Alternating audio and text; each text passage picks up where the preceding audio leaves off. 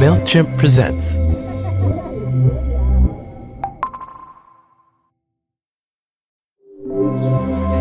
MailChimp presents.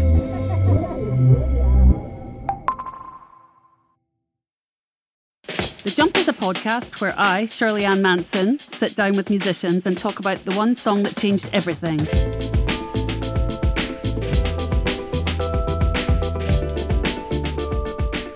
Juliette Lewis is a gorgeously eccentric, odd bird. She's a phenomenal actress and one of the true greats at playing weirdos and warped outsiders on screen. But despite what she herself seems to believe to be true, she also happens to be a bona fide rock and roll force. She truly is an incredible live performer with an astoundingly strong voice, in the grand tradition of someone like Janis Joplin or Steven Tyler. Juliette pours herself into her spandex and she lets rip. When we sat down, I expected her to be larger than life, a confident superstar, and instead found her to be unbelievably self effacing and lovably delicate. And you'll see what I mean when you hear what she has to say. This is the incomparable Juliette Lewis.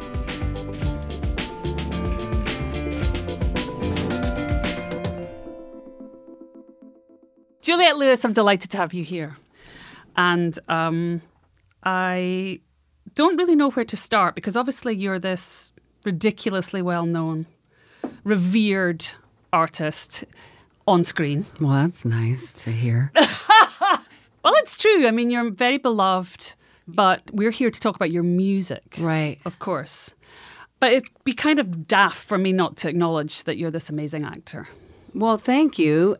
I always joked in the beginning, like, I'm the bearded lady. Whatever gets you in the door, you know, curiosity. oh, this is going to suck. You know, we were on Warped Tour and so many people from other bands and people, what is this going to be about? And, you know, they had these cra- low expectations, funny expectations because I came from film.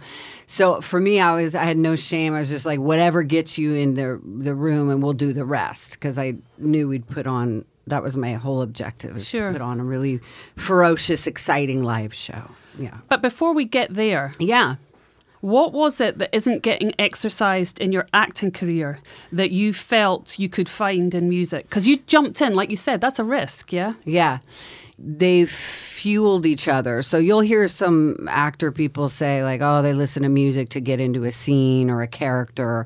So, like, for instance, uh, Natural Born Killers, I listened to Jimi Hendrix, Voodoo Child, Slight Return for a month straight. That was morning, noon, and night. That and Killing Floor um, by Hendrix. Each, each role had a sort of a song or thing that cultivated an energy, and and I think it comes from early on, you know, I was I had a single mom uh, before I lived with my dad, and she left us alone a lot and worked. Uh, I guess the term I don't know if you have it is a latchkey kid, right? The 70s, 80s.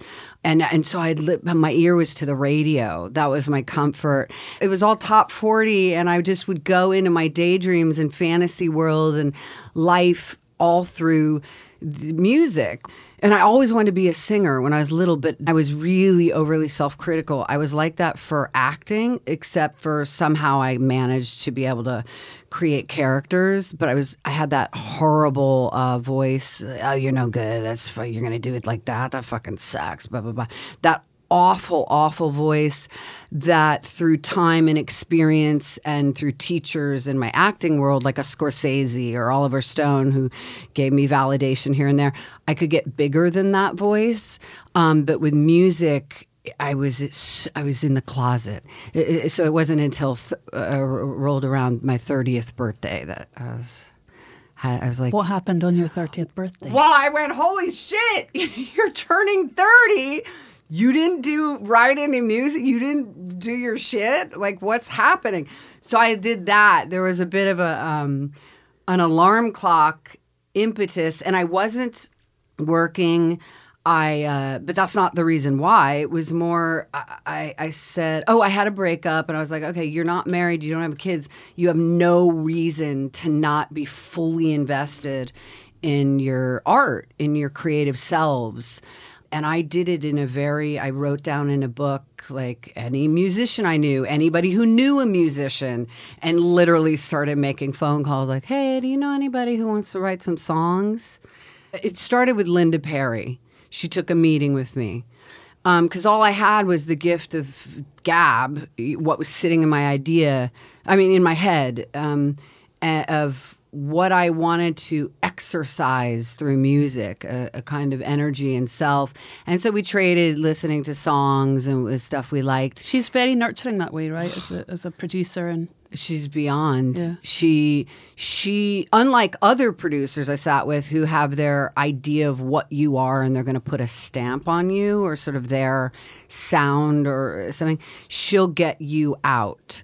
She'll go, "Okay, let me," and then you just start having musical conversations and it just starts with those uh, little chords um, or beat. It just started with you take a chance, you know, with egg on your face. You someone starts strumming a few chords, and you just it to me will untap as you know melody, or they'll write something and nothing happens. So you go okay next because that's not untapping the stories. It felt like um, like little fairy lights, like the cosmos, like, you know, the universe starts lighting up because it's your song. I always think that even every musician I ever played, I always with I always just think they're magic makers and they're just a gift. It's all if we can just get out of our own way. Sure. Yeah. And did you know that you had the kind of voice that you have? Because you've got a phenomenal, you're a phenomenal singer.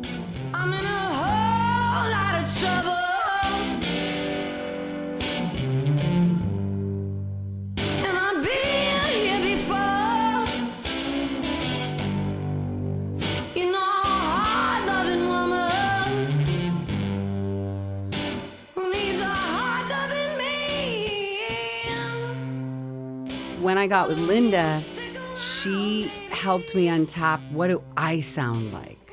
But also, I would imagine, or correct me if I'm wrong, did you have an idea of what you wanted to pursue musically? I.e., I want to make this kind of music, I want to present it this kind of way? Or was it literally just what came out of you in the writing sessions? No, I was very much I wanted to do rock and roll. Okay. Like for me, it was sort of like a guttural purging. This is what I describe. it. But but I was very into mm, with Linda '80s rock and kind of, for lack of a better expression, we did full on cock rock. You know, You did, yeah. It was my I somewhere this lived in me and it, it had a spirit of defiance because that's to me I'm sort of being a superhero version of whatever my strengths are, but also my weaknesses. Like if my pain is on stage, it's going to be times a thousand.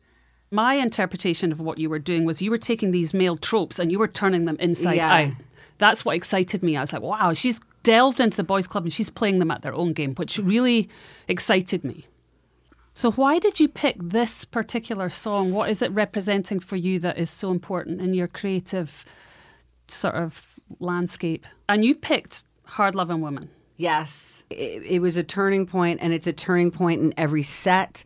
It's a turning point for me as a songwriter, and it's something I arrived at through all my young musical experience. I was finally able to live in my truth and have a purity to it, all stripped away. No production, no drums, no uh, ruckus, and just own my my pain and my heart. And that's that's what this song is. Because, I mean, me. it's a, it sounds like a classic, right? Oh, thanks. Yeah, I always wanted to write a blues song. How do you write your blues? What is that? How uh, and you have to be able to be flattened and sitting there and be able to tell your truth as purely as possible.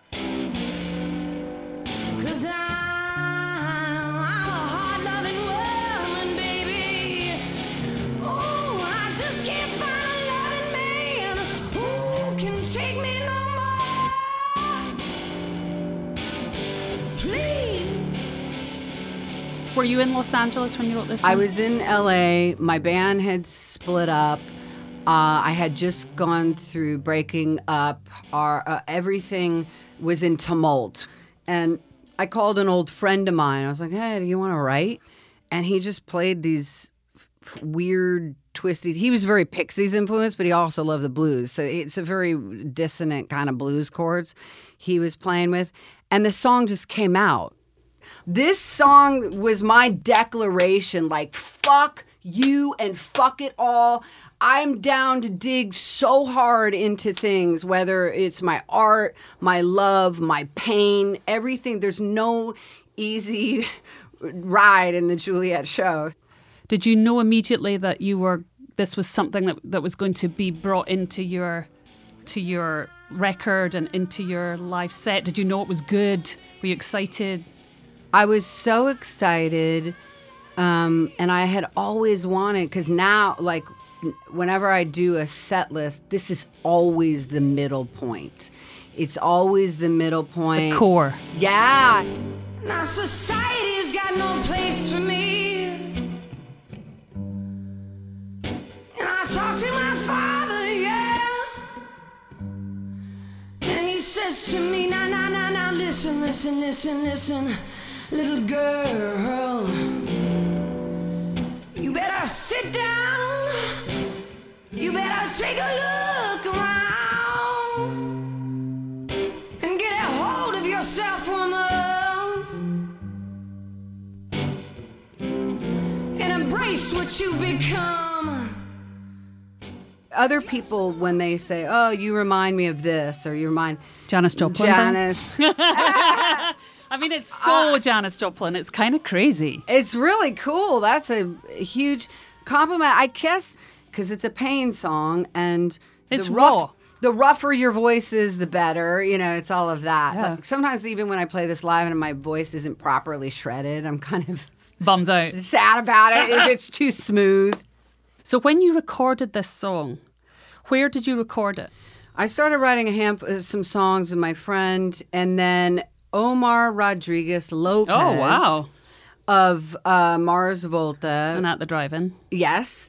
He knew my tour manager, and I was like, who could produce? He was down. He listened. I had also written these songs on piano, just like my seven year old piano playing.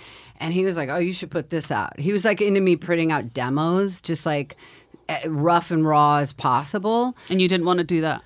No, I thought it was too too sparse and radical, but that's him and he's awesome like that. For better or for worse, this the recorded version, like I was telling you, is is okay, but it, it just captures like the first seed of what the song was. But so would Yeah. you? Would, so if you could record this again today, would you do it differently? Yes. Well, I did try with different another band that it wasn't quite right. It was so hard. Uh, The only way to record this song would be to get one of those live versions and have So- it where I actually recorded it. But some of our best versions have never been recorded. They're not even on an iPhone. Why do you think? And I think this is an issue for a lot of recording artists. Why do you think it's easier when you're on stage in front of an audience to perform than in the cold clinical isolation of the studio? I do it best usually when I'm have the collective. I, I don't. I need to be with my musicians. That's the other thing is I'm so plugged in to. I always think that I'm a conduit or a, a um, exercising what they're playing as well. That feeds me so much. It- so where music and acting collide is that as an artist, I'm searching for the same thing, and that's Which is what? honesty, transcendence, if you can get it, and getting out of your head. I don't want to be living and breathing in, in thought. Um, and so, this, when I was singing it, I felt connected to what I was saying, and I wasn't thinking about uh, uh, how I was singing. Because this is a simple lyric. This is isn't it? simple. This Yeah. is just uh, where you don't want any words to get in the way because you don't want them to sound thought or contrived. So I went really, really simple. For me, I love the way songs start. So even in the beginning, what's your first thing?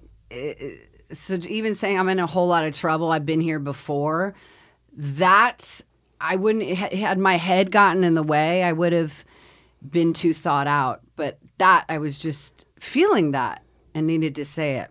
But Uh, do you oh. believe in yourself as a writer? Oh, that's so tricky, isn't it? Um, Because here's what I'm feeling. Yeah. I'm feeling that you don't. but I mean, you blow so many of us who slave over our words and our singing and our performances for years and years and years, and you kind of effortlessly, it, on the surface, effortlessly look like you can just do it all. I can't believe what you're saying, and, and nobody can.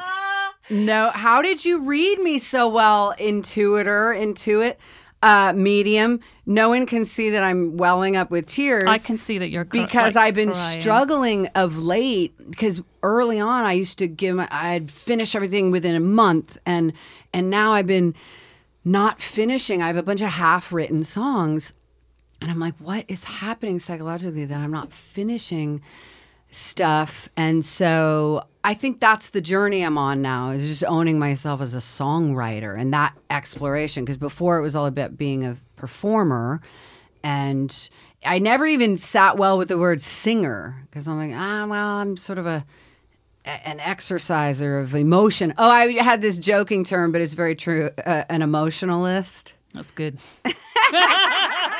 but it must yeah, be yeah. difficult when you're known. You're so. I mean, you are a famous actor.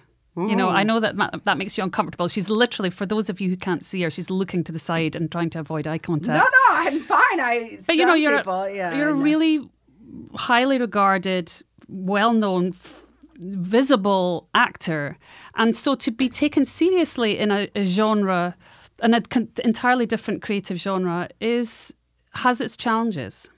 I, I know this myself with my own bigotry. Um, and it takes a lot of courage to break out of a cage that has been set for us. You know, for your, I, I would imagine it takes a lot of courage for you to pursue music and keep pursuing it. Yeah, it's um. Well, as I said, I have a a partial sadness if I'm not doing music that I only realized I was like, oh, that's why you're kind of have this subconscious sorrow. You're not, you know, you know, when you play in music, you have to be connected to that. To me, it's a ch- God channel music, It's different than than uh, storytelling, uh, actor work, but. Um, I still love I love that. I don't um, denigrate either, although what served me is even though you're saying you're accomplished this and that um, in the acting business, there's so much bullshit that is thrown your way of that you have to be sort of or you try to be invincible from people mar- uh, telling you where you belong. Who's gonna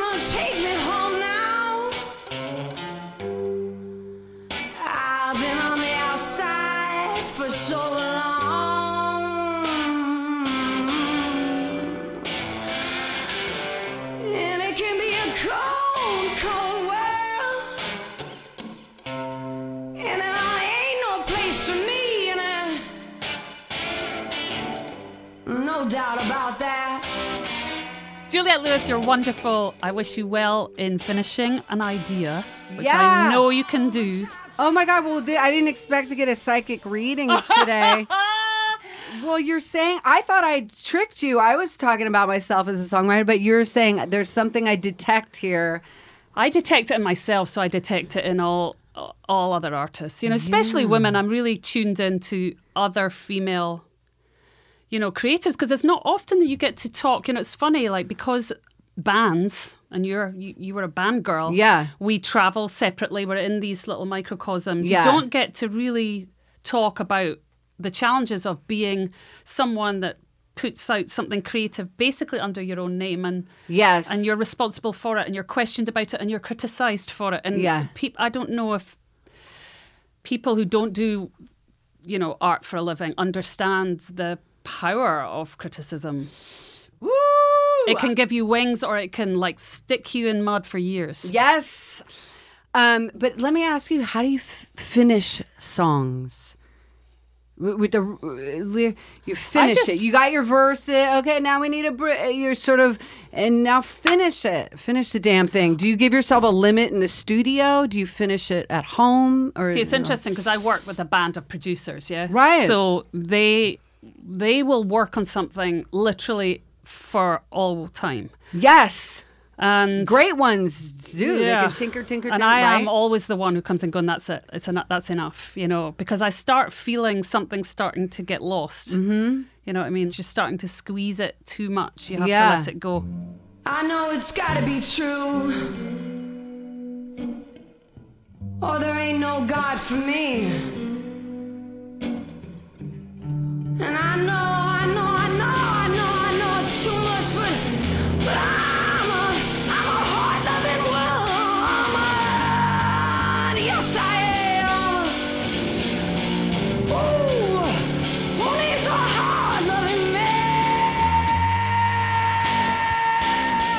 right, Juliette Lewis. You're all right. Thank you. Go Thanks for for 'em. having me.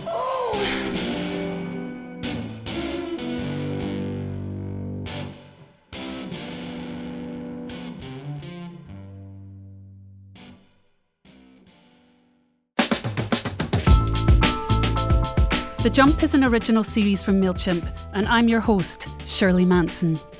It's produced by Lyra Smith in partnership with Little Everywhere. Executive produced by Dan Gallucci, Jane Marie, and Hrishikesh Hirway.